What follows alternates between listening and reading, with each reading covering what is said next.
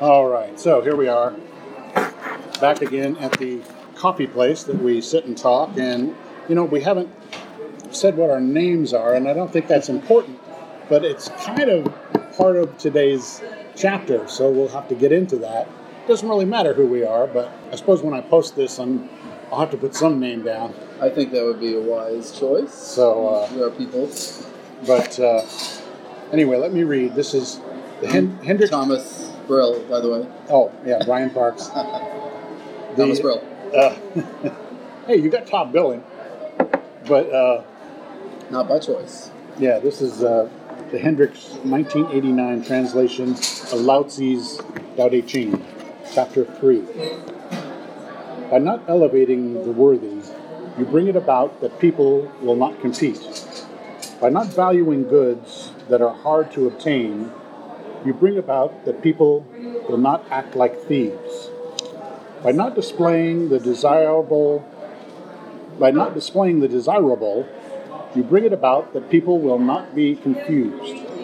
Therefore, in the government of the sage, he empties their minds and fills their bellies, weakens their ambition and strengthens their bones. He consistently causes the people to be without knowledge and without desire. If he can bring it about that those with knowledge simply do not dare to act, then there is nothing that will not be in order. You know, even though we're not in that other room, I hear like a ton of noise Yeah. coming from that other room, so we'll have to see how that works out. The noisy room. So, We're all talking about the Tao in there. They're all excited about it. yeah, yeah, We're just a couple of. A couple of lay people, Yeah. and not in a funny way. Okay, so anyway, the, the first line, what do you think? Well, I think the first three lines, kind of, they, since they all go together, it's basically just the whole idea of uh, not be, you know, accepting things. I think without being too ambitious about whatever. Yeah, So, that- that- that- those are the most straightforward lines of the whole verse to me, and I think there's still in any society, and pretty much, well, that's I guess that's highly debatable. I was going to say in any society that's usually considered. Let me put it this way: I think it, it's considered a virtue in theory, but I don't think it really works in practice in most in many societies. yeah, The idea of being uh, um, not over ambitious, of not being right. And, and I think, well, because of the following lines, but but also I, I think it is not speaking quite as much to the individual as it is the individual's impact on the greater society. Um, because it talks about how people will not compete, you know, and doesn't really talk about the individual. By not valuing goods that are hard to obtain, the people will not act like thieves. Sure, I think uh, yeah, the society like our society absolutely elevates valuing goods that are hard to obtain and Right. displaying the desirable and doing everything that they say you should. That basically the Tao says you shouldn't do. It's what we do. Well, earlier this week I was at the um oh Smart and Final over here, and then you know they sell wholesale to restaurants and places like that. Salt goes for about eight cents a pound, Wow. and there was a time in history when that was the most valuable thing in the world was salt, Right. and there was like wars fought over it, and people died, and Well, the word salary is from the Latin root sal for salt. right, So yeah, get your daily salt. And the whole you know at the royal dinner or whatever, the whole trick was to sit next as close as you could to the salt, which was at the center of the table with the king and the queen. Right. Yeah, all Now- that kind of stuff. Right. So But you know the eight cents a pound now. Yeah, yeah. So the well, not if you buy it in those little round blue containers. It's still kind of expensive that way. But if you buy it by the twenty-five pound sack, yeah, it costs you about a buck. Um, the um, the thing the thing is it salt has you know two functions. One function is as a nutritional thing. You need a certain amount of salt in your diet. You know, especially if you live where you're going to sweat a lot. I guess. You know, they used Okay. to have salt tablets in workplaces, and I'm not sure why they took those out. I guess too much salt is not a good thing. Uh, or they'd rather have you buy Gatorade, which is a lot more profit. Um, Because it's got a little sodium in it. yeah, yeah, yeah. Those those salts you need to replace. That oh gosh, a salt tablet that costs almost nothing would not do the same. No, no, no. But so it has you know that as a, a function. But your basic person just living out in the fields or whatever can live without salt. You know, there's enough sort of ambient salt in the food that you grow and pick and whatnot. So it's mostly because it it improves the flavor of things and enhances and makes flavors sparkle. And you know, I mean, that's kind of why it's a, a bad thing these days because all packaged foods are just with tons of salt. Instead of tasting what like what they taste like, they taste like salt. Okay. Um, so, you know, all in all, you, you take this thing and its intrinsic value, you know, is just so inflated to like, you know, where they fought wars over it, you know, because some places had a ton of it and some places didn't have any of it. And it was a, you know, kind of an excuse to have war and, and you know, and, and trade, but it was also an excuse to have trade, which is also a good thing. So, And how are you relating that to the? well, valuing goods so that people will not act like thieves, right? And so it's Okay. it's not that certain things don't have value beyond their molecules. You know, it, it's good for some things to have a little bit, but if it gets to the point where people are, you know, thieves like like diamonds, diamonds are just rocks. But you know, people will become thieves to steal them, or uh, well, we won't say anything about trophy trophy wives that they'll do to get diamonds. But um, Not value of goods. And then the thing about non- non-competition. There again, competition kind of happens in nature. Are you now uh, talking about still the first three, or The first sa- the first moved on? sentence. Oh, okay. Oh, people will not compete. Right. Okay. So, so people won't try to get to become the worthy if there's no, if the worthy aren't elevated. Yeah, so the worthy, I guess they're talking about people and not things. Right. But they're worthy people, like, well, like we have our whole celebrity culture.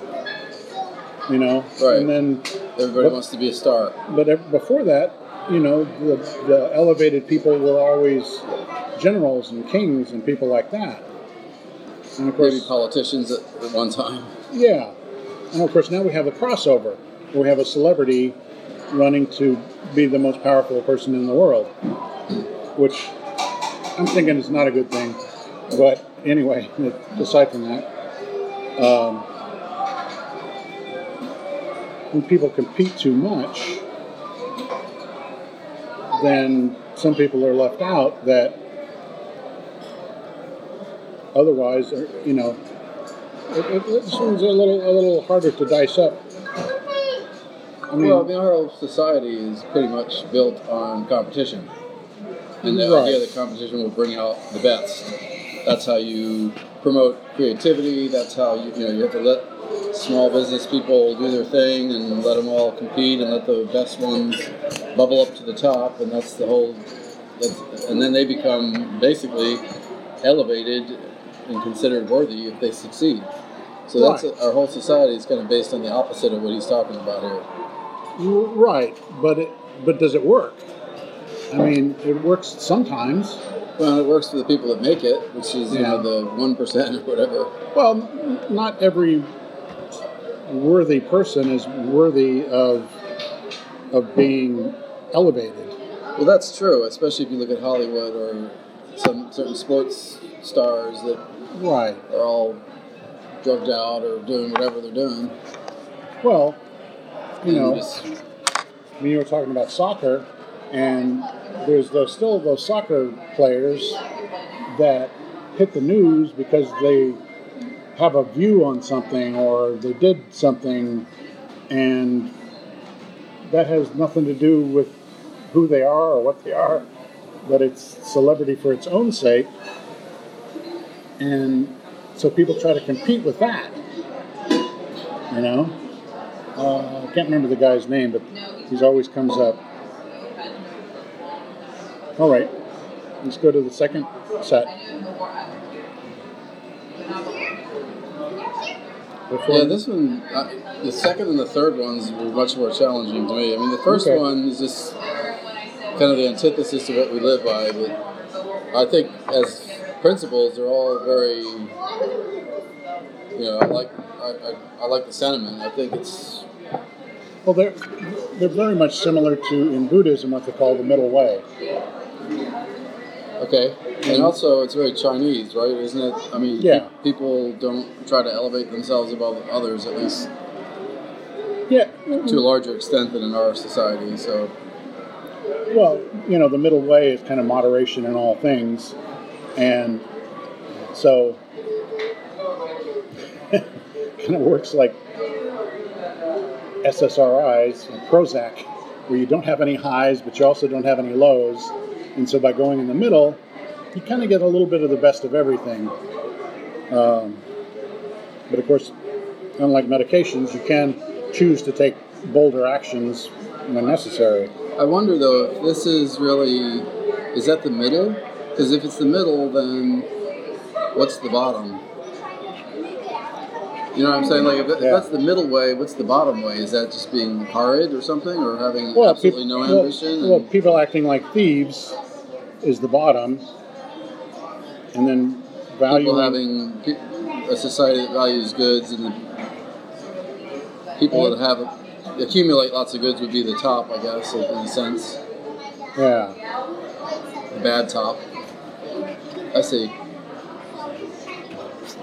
Well, it's a it's a top that doesn't mean anything. You know, it's like you know the actual value of salt or the actual value of diamonds.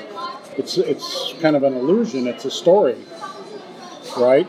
And so you have people acting like thieves at the bottom because of a story.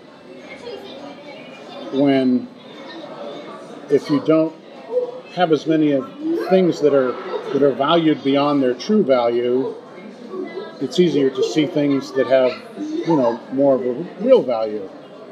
I would guess.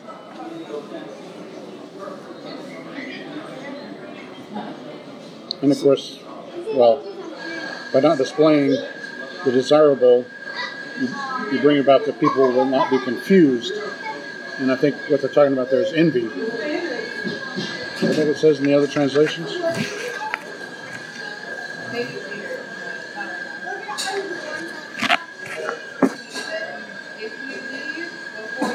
Undisturbed, Well, that'd be unsettled confusion. mind. Uh, You could. It's easy enough to trans to, to interpret. You know, displaying the desirable. People get confused by their feelings because they, they want things that they may not otherwise even think about. You know, when you have lots of uh, advertising that kind of sexualizes women completely, then men turn Yeah. into horny bastards, and that's kind of you know that could be considered a confused way to live. Well, right. Well, they do that at first, but then they become desensitized, which is also not good. Even more confusing. Yeah, making for more confusion. So yeah, hmm. And, you know, on the other hand, it's I mean it's it's there is an interesting contrast here because. In some sense, it's almost logical to think the worthy deserve to be elevated. Goods that are hard to obtain deserve to be valued. And the desirable deserves to be displayed. Because that's those are the things that are kind of maybe it's just my very Western notion, but there seems to be like an inherent good in some of those things. right. Ambition.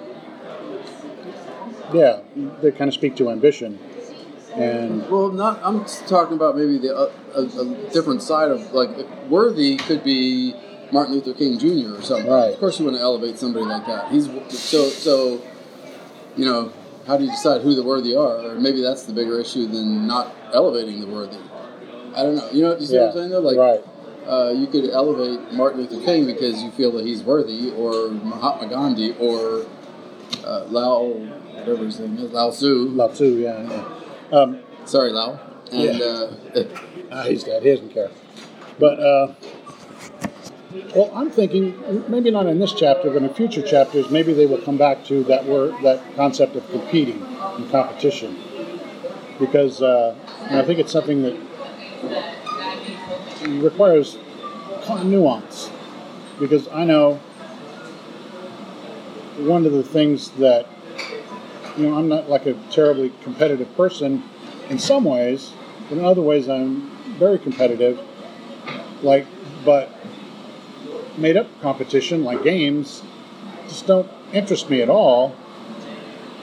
You know, and so, which is weird because if you think of competition and, and winning and whatnot as a stimulation, well, it, you know, it's, it's like masturbation. You're kind of doing it without really doing it. You're competing without any really anything at stake. oh, I don't know about that. I've done both, and I think masturbating has a different sort of reward at the end than watching a game. For me, at least. Well, it's stimulation. They don't come at the end of a soccer game. Well, but it's stimulation, right? Well, yeah. It gets you all worked up, and you know, I know people that watch a sporting game and they jump up and down and they yell and they holler and they get all, you know, worked up, and it's very stimulating for them. I think, as I've mentioned to you in the past, that for me, watching sports, particularly soccer, is almost the perfect way to express competition or to enjoy competition because it's meaningless, ultimately. So I can get as excited as I want, but at the end of the day, if my if, if my team loses every single game, I still go home. I still you know hang out with my wife. I still eat my dinner. Everything's Well- like it was. Same thing's true of masturbation. there's, there's, you're not risking anything. You're risking involvement, pregnancy, disease, and you're getting So I see the a similar experience, a similar experience to real sex. But uh, Anyway, anyway, so that's how did that happen? so so anyway. Yeah, we were talking about competition. So hopefully there will be more on that later. Let's go to the second stanza, or whatever you want to call it. Therefore, in the government of the sage, he empties their minds, he fills their bellies, weakens their ambition, and strengthens their bones. Yeah, I, you know, it's that almost seems like a philosophy to me of a third world country or something. It seems like a philosophy of a country that has nothing to offer. Uh, but I don't know. Is the sa- the government of the sage? What is that? That's where I guess I should start because I don't know what that means. Well, yeah. Um, what I, my assumption is that that just means if, if a sage were to run a country, which doesn't really happen that often, Well, is that a because it's usually very ambitious, competitive people that run countries. is the sage? Is the ideal condition of a society to have the sage running it? If you can get there without being ambitious and competitive, though, or uh, under, if you know, if that's part of the Tao Well, well, I think in, well, I think in this model, it's, it's a model, not a you know, not a, an absolute guidebook. It's not a you know, it's not the same as uh, you know an interpretation of the King James Bible, where everything you know is absolute. I think it's a suggestion. But, but to me, that the way they describe the government of the sage almost seems like a way to. I mean, it almost sounds like maybe you know Castro or something. It's like uh, you don't want people to think, you don't want them to be ambitious, you want them to be strong. Okay, that's Yeah. great, but my whole m- the fascinating part of life to me is the way that we interact with the world and the intellectual part of it, and it's almost like sapping. Yeah, there again, this one I think talks about the macro and not down to the individual level. Uh, you know, he empties their minds, and I think that goes back to this last sentence of the first part was confusion. I think it empties their minds of confusion. So you want to have things as simple as possible. And uh, Well, except that he puts that in contrast with filling the belly. So emptying the mind and filling the belly implies to me get rid of maybe not the spiritual, but at least the intellectual, and promote the physical. Make sure everybody has their physical needs met, but don't worry about their kind of beyond that. You know, that, that's kind of how I read those two together because they are because then it Yeah, I- I can see- weakens their ambitions, uh, contrasted with strengthening their bones. Sort of the same idea. You want people to be strong, but you don't want them to use their strength to try to try to get ahead, I suppose, or try to well, no, compete. what comes to mind for me is empties their minds and fills their bellies is the, you know, a house, a car, and two chickens in the pot. Is that, you know, life is just a straightforward thing because of the way the sage, you know, sets up the government and runs it, is that, you know, your your life is, is, is simple of worry. Empty, uh, empty their minds, and I think you know, in apprentices of worry would be, you know, you, you show up and you do your job, and then you go back home and there's plenty of food. Um, I mean, it's- that's just my first impression of that. A few of them use um, heart instead of mind, so it'd be he Right. a heart. Right, and that their would, hearts and stuffing their bellies, which is, goes more to the desires, I think, right? And passions and concerns. maybe the confusion, because you're not going to be confused if you don't you don't have a screwed up heart or whatever the expression is there. But I, but still, it seems to me that's kind of a this is the darkest passage I uh, to me. It Yeah. strikes me as being the darkest. Yeah, it, does, it, so far. it is. Yeah, and it's it's very not Western, like you were saying. Especially, you know, weakens their ambition. Now, you know, our like you were saying, our, our whole society is built on com- competition and, and striving to improve and be better than other people. But you can also strive, but not, not to be better than other people, and still strive to improve. Because weakens their ambition. I think that speaks back to the competition thing. And then there's a, I mean, that for me that raises a whole other issue. It's almost like asking, are there, I wouldn't call them mutants, but let's call them mutants for the moment. Are there mutants in every society that we're glad they act the way they do because it allows the rest of us to not be ambitious almost? I mean, like the, because somebody's got to run things, there's got to be some organization. There has to be businesses, like uh, maybe there doesn't. I mean, I think in a modern society, you pretty much just, you know, again, going back to the days of Lao Tzu, maybe you, know, you didn't need to organize a business now. Well, I, I guess I take it for granted that innovation and change and people creating new things is kind of exciting and interesting. well, yeah. So, so, uh, so imbued with all you know that kind of a way of thinking, maybe. but- right, and so this kind of goes back from what you were saying about, you know, having individual people in the society that are the signposts or the rallying points. Those would be the worthy people. And so, yeah. So, if you have a few worthy people, but you don't, you know, elevate them too high, they get they get all those things done. Is there is there an example that you can think of? I mean, kind of ironic to try to ask this question or to, to, to try to figure this out because if they're not elevated, you wouldn't know about them. But is there an example that you know of someone that's very worthy but hasn't been elevated? I'm just trying to think of that's because it seems like kind of a Oh, unsung heroes, right? Um, it- well, I don't know because an un, sometimes heroes aren't heroic. They just did something. They were in the right place or the wrong place, or whatever, at the right time, the wrong time. You know, the 9/11, a guy gets clobbered by a building. He's, now he's a hero. I'm not trying to belittle what people did, but he was the same guy yesterday when he wasn't a hero, and he was just doing his job, and then he died.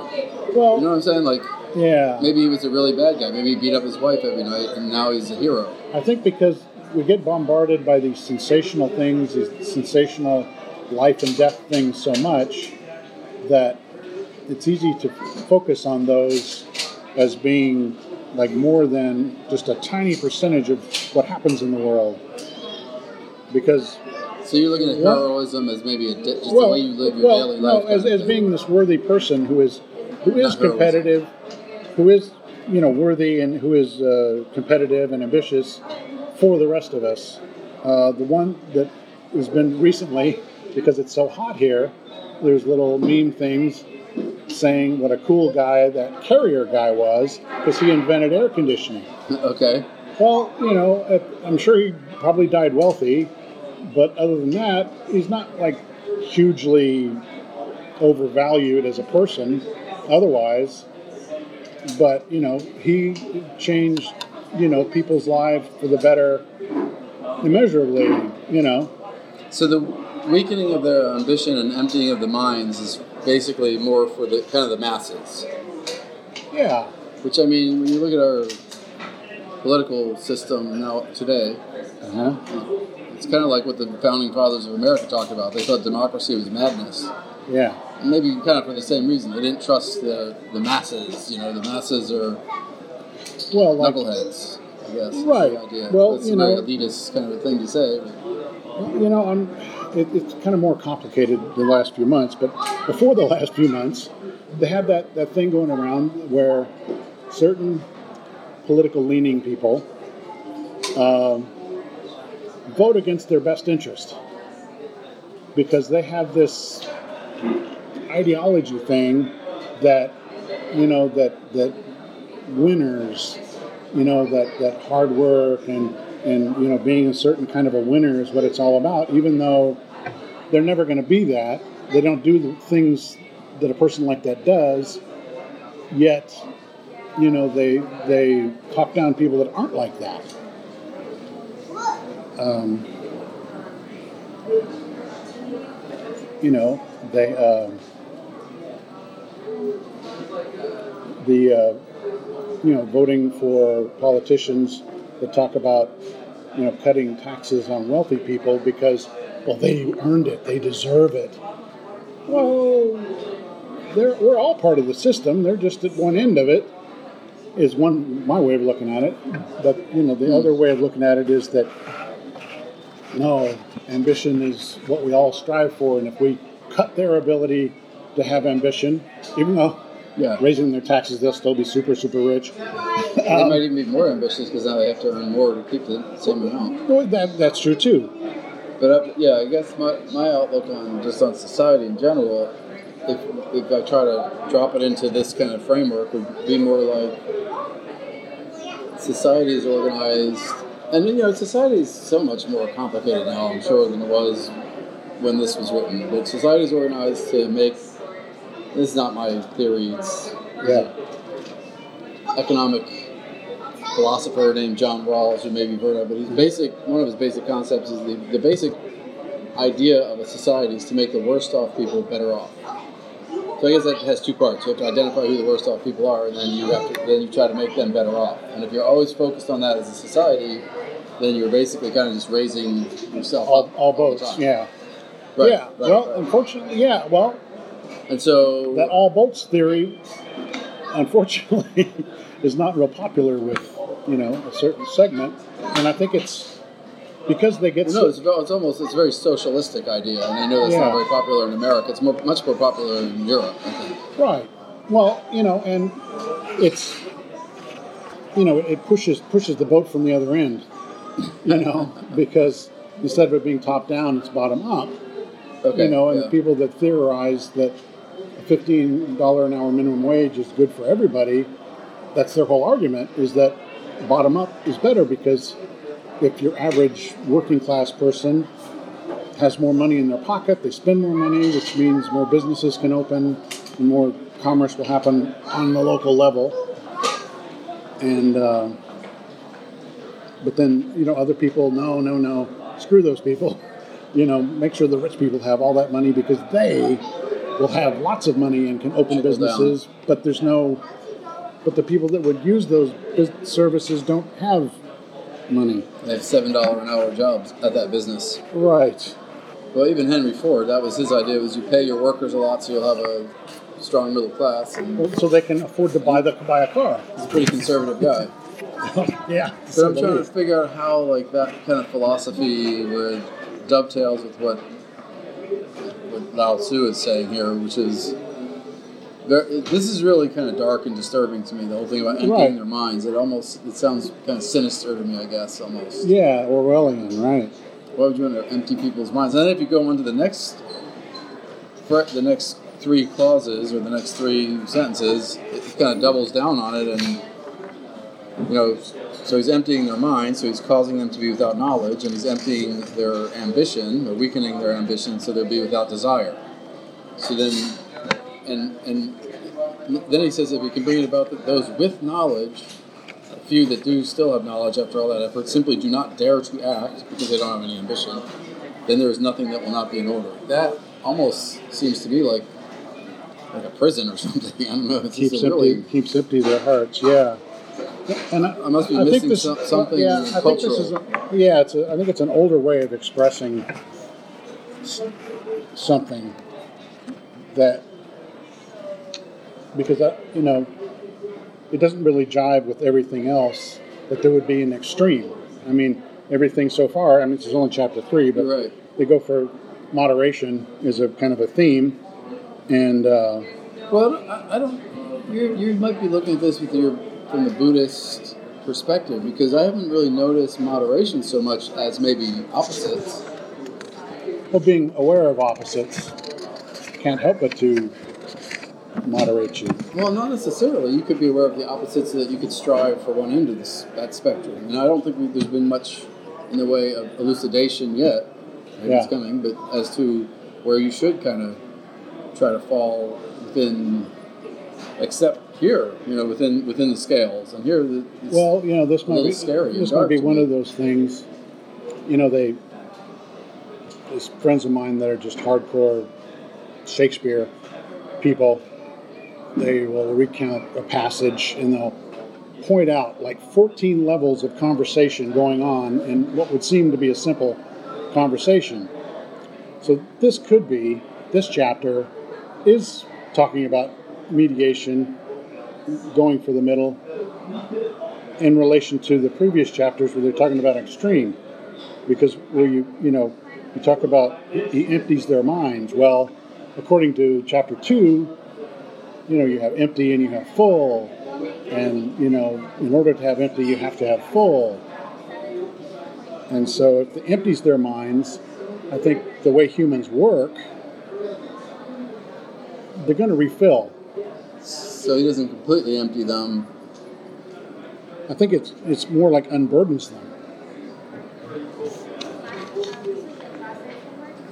Yeah, but every translation uses the word empty. Yeah, it does. And that may Empty, just be empty, empty. a limitation of the language.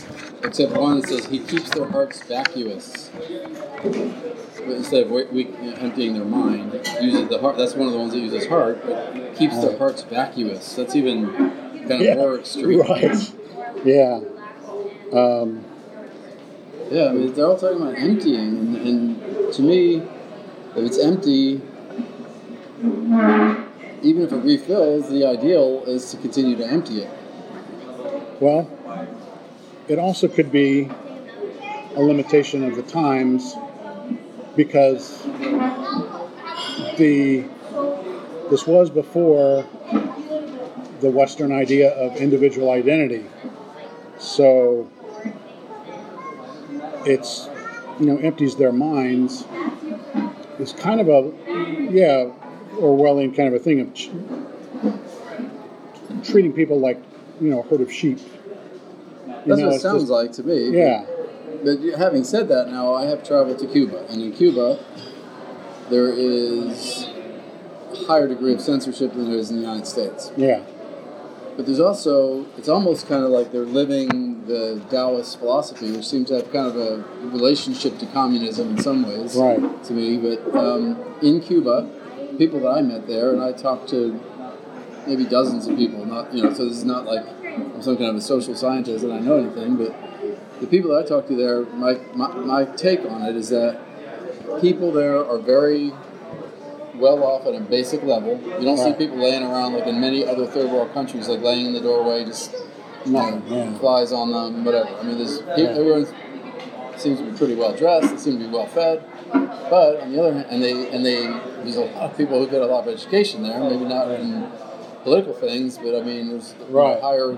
way higher percentages of doctors and college degree, and everybody's literate. Everybody's literate. Literacy yeah. rates are probably very close to 100%. Yet, the pe- you know, so you have an educated people who are really controlled in lots of ways that are weird. Like you can't buy or sell property. Right. So what happens is the people whose kids leave home, and then there's another young family that's now having kids. Yeah. The family with the kids is living in a small house. The family where the kids just left home is living in a big house. They want to trade. They're allowed to trade under the communist rules, mm-hmm. but they're not allowed to exchange any money.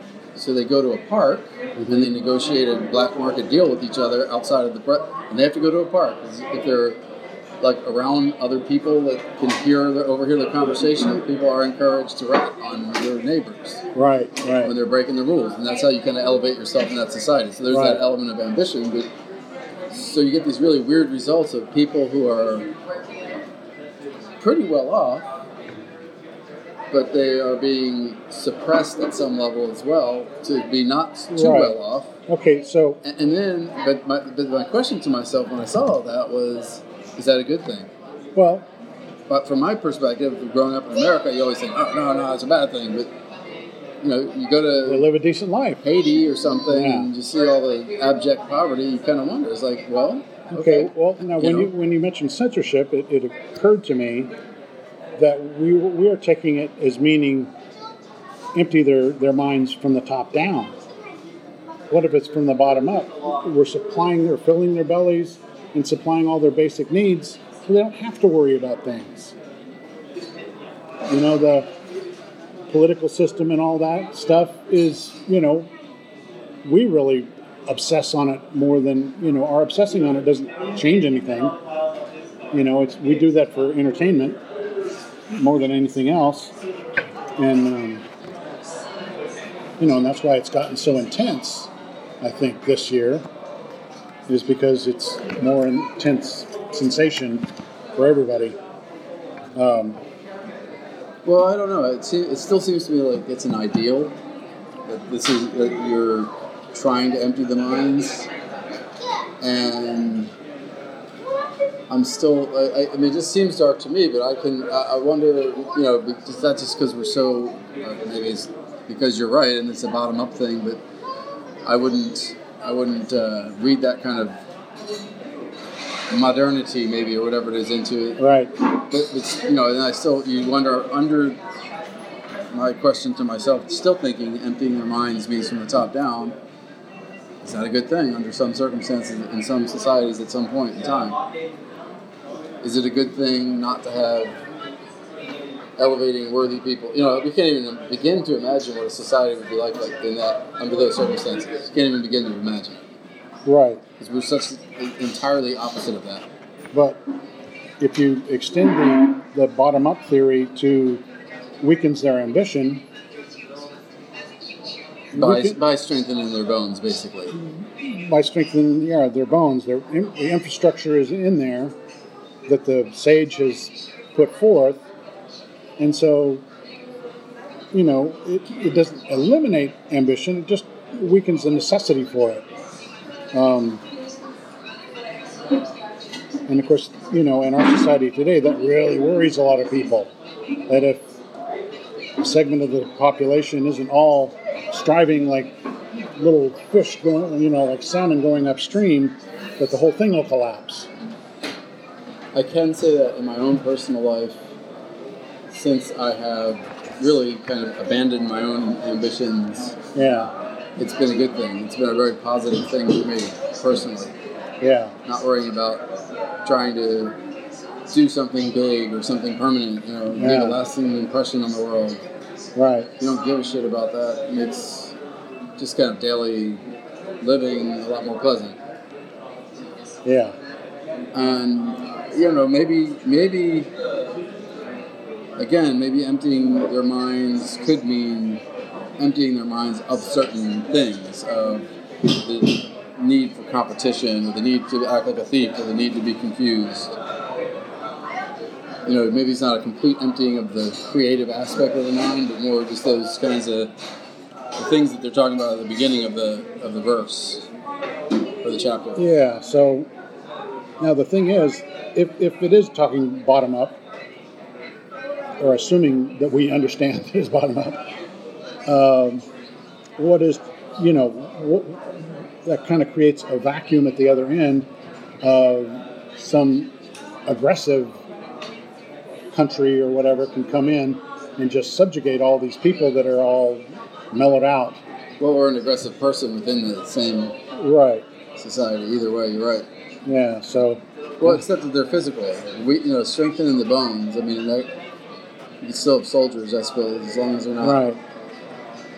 self-serving Well, do, you ahead. do all these things, but not in such a way that makes people soft, right? Strengthen their bones. They're still strong. They're still capable, functioning people that can do what needs to be done, but they don't have a lot of unnecessary worries. I don't know what you know, 2,300 years ago, what infrastructure really was. You know, um, they had roads, I guess, and some aqueducts and Probably. things. rice field well i don't know if they had rice Yeah, you know, and some sort of agriculture system, Yeah. though. Definitely agriculture. Yeah, I don't know much about early China. I don't even know when paper was invented. But we go to the third one, it gets back to the dark. If you want to assume it that way, he constantly causes the people to be without knowledge and without desires. Without knowledge and without desires, really? Uh, if you can bring it about that those with knowledge simply do not dare to act, then there is nothing that will not be in order. Yeah, it's uh, a world without desires would seem to be pretty bland. Right. Right. You know, and that's kind of was the the thing. At least uh, the propaganda told me that that was the thing that led to uh, communism in Russia kind of not really working out after a while. It was just too boring. It's all about standing in line. I mean, that's the story we were told. And uh, you know, drinking lots of vodka is the only escape from the monotony. Huh. But you know, that's what we It's were also told. cold there. Yeah, well, yeah, a little, little vodka might help with that. Yeah. But then it reminds me, though, that in the previous one, it was talking about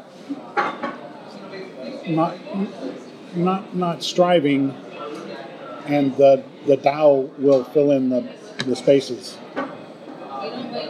Um, striving. I don't remember that particular part of the passage. Well, this, the word striving wasn't in there, but it was Chapter. Yeah, okay. Yeah, maybe we should bring uh, the first couple of chapters along with us next time so we'll have more points of reference. reference, right? Lots of points of reference. Yeah. Well, you know, and this is like a lot of things where people rarely start at the beginning and go to the end. It's one of those things people just sort of, you know, the reference will look up, well, what does it have to say about war? What does it have to say about baked goods? Well, sure, it doesn't really. Yeah, but still, it was written this way.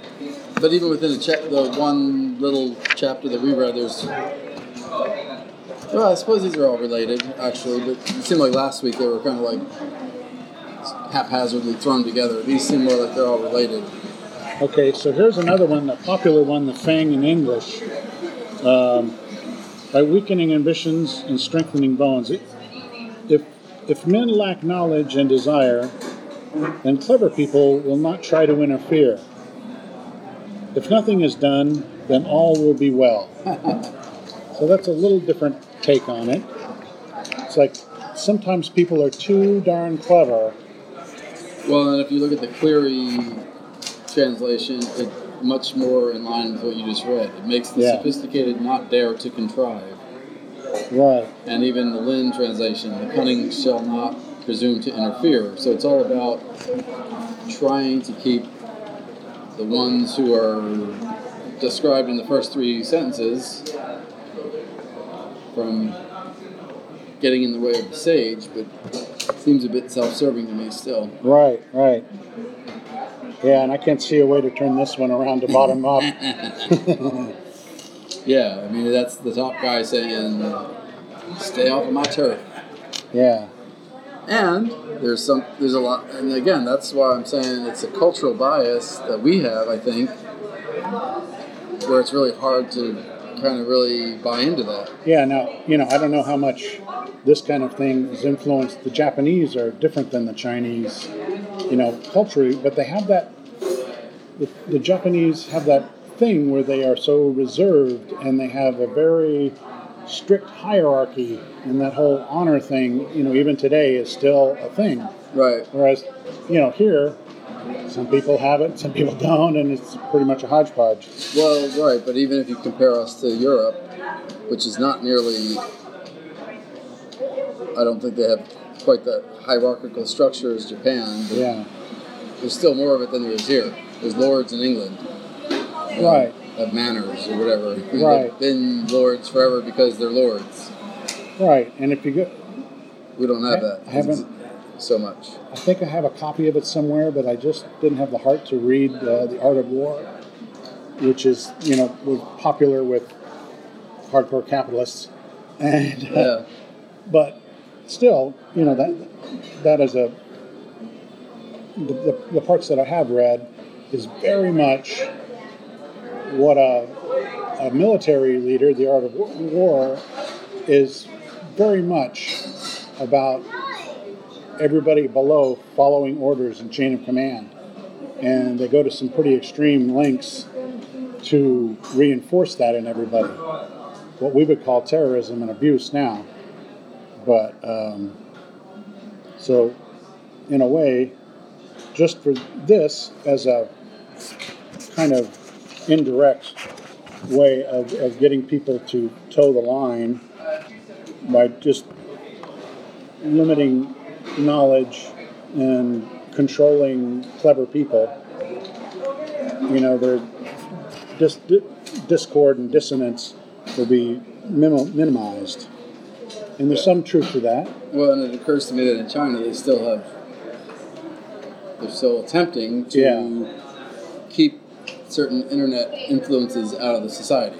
Right. So and they still have a bit of that kind of idea, even in information age. Right. And, well, you Changes know, everything. The information age changes everything. You can't, you really can't kind of abide by this set of rules in an information age. Well, you know, when when Mao came in and took away everybody's rights essentially and made everybody just, you know, a servant of the state, wasn't that huge of a change for a lot of people, especially the people that lived in that country. Right. You know, because they kind of lived by the rule of nature before and they continue to do so. But nature is pretty absolute, you know, in the way it runs things. You kind of either have to obey nature or you kind of suffer a lot. Um, so I could see where in China, you know, there's a long history of that, of, of you know, obeying the chain of command in their society. I know that I, uh, it was a year or two years ago, I just, after so many years of hearing about the good earth, I finally read The Good Earth. Right. And it gave a picture of what China was like, I don't know, 100, 150 years ago. And, you know, you had your individual people that, through ambition and work and whatnot, created these little fiefdoms that were based on money. And, you know, and then they had, you know, they were a subset of a larger one, and which, you know, would be kind of a trade organization now, but, you know, back then. But it was very much the guy in charge of his little fiefdom was the guy. Well, and they would have big households. like big- lots of people Right, right. who are dependent on them for their well-being, Well, you know, the, the main character. like lots of servants and stuff like Yeah, that. yeah. The, the main character started off talking about how it was going. He was. It was his wedding day. The the wife that had been chosen for him, he was going to finally meet and marry that day, and we might as well break out the good tea. And that was like their biggest treat of their life was the good tea, as opposed to the regular tea. And you know that was their only luxury, really. I mean, they lived in a, a hut lean-to thing, and they'd done it for generations and all that. But then slowly, you know, he thought of ways to be ambitious and you know work really hard and make money to buy more land, and then he ended up having yeah a big house with lots of servants and um, a couple of mistresses. I mean, that was the standard thing then, and it all changed. That sounds like desire and ambition. And Yeah, yeah, yeah, but but it's still that top-down thing, just in a sort of capitalist version, not so much the, you know, I don't, I don't think the the, the Taoists were ever in charge in China, right. but um, but it's still a, a cultural thing that, you know, I think they still have. Whereas here, everybody came here and invented it as they went along, so you know.